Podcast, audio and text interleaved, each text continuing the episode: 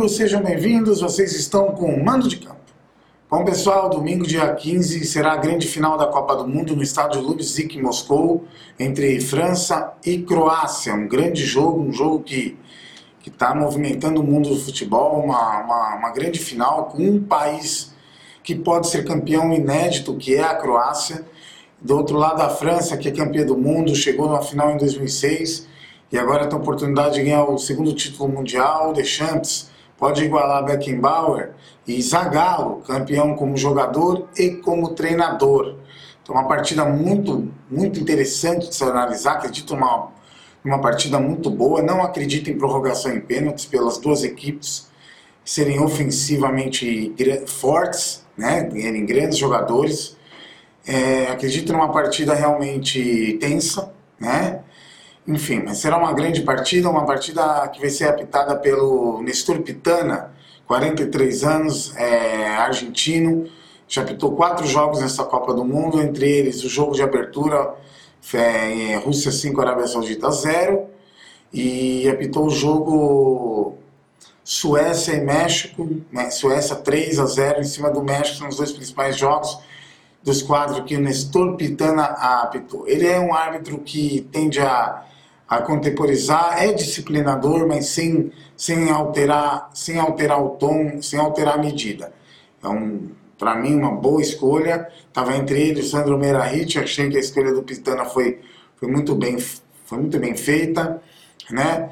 É, acredito eu que, é, apesar do cansaço que a Croácia teve, por ter um dia menos para descansar e por ter vindo de uma prorrogação, é, muita gente aposta na França por causa do Mbappé, por causa do Griezmann. Né? A França tem um, tem um timaço, ninguém, ninguém discorda assim como tem a Croácia. Talvez em valores individuais a França seja melhor, porém sistema de marcação defensivo, eu acho que o da Croácia ali com o Rebite, com, com o próprio Vida nas laterais ali são, são, são é um time que defende melhor do que o time da França, dá menos espaço a França dá um espaço maior de jogar, né? É, o Varane, o Varane e o Titi, que são dois grandes zagueiros também, mas não acredito que a França terá tanta facilidade contra a Croácia, que se fecha muito bem. Porém, vai ser um jogo muito difícil. Eu, quem acompanha meus vídeos, sabe que eu apostei é, depois na, nessa reta final, aí, vendo a Croácia jogar, apostei na, na vitória croata, né? Acredito, mantenho a minha aposta aí que a Croácia possa sim é, vir a ganhar essa Copa do Mundo, que seria um feito enorme para o país que em 98 foi terceira colocada naquele grande time que tinha o Babão, o Suker, o Boban, o Suker, né, naquele timaço que a Croácia tinha. Aí pessoal, e antes de finalizar, eu gostaria de fazer uma correção no vídeo que eu vim falando dos confrontos das oitavas, das quartas de final entre França e Croácia eu cometi um equívoco. A, a, a, Croácia não jogou contra a Suíça nas oitavas de final.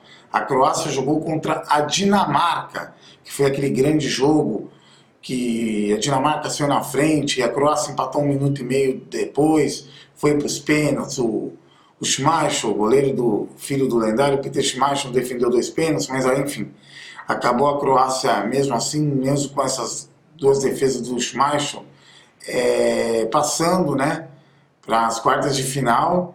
Então aqui o, a minha correção do erro que eu cometi ao falar que tinha sido a Suíça. Ok pessoal, bom, vou ficando por aqui, espero que vocês tenham gostado do vídeo. Se gostaram, curta e não se esqueçam de se inscrever no canal. Muito obrigado a todos, um ótimo dia, fiquem com Deus.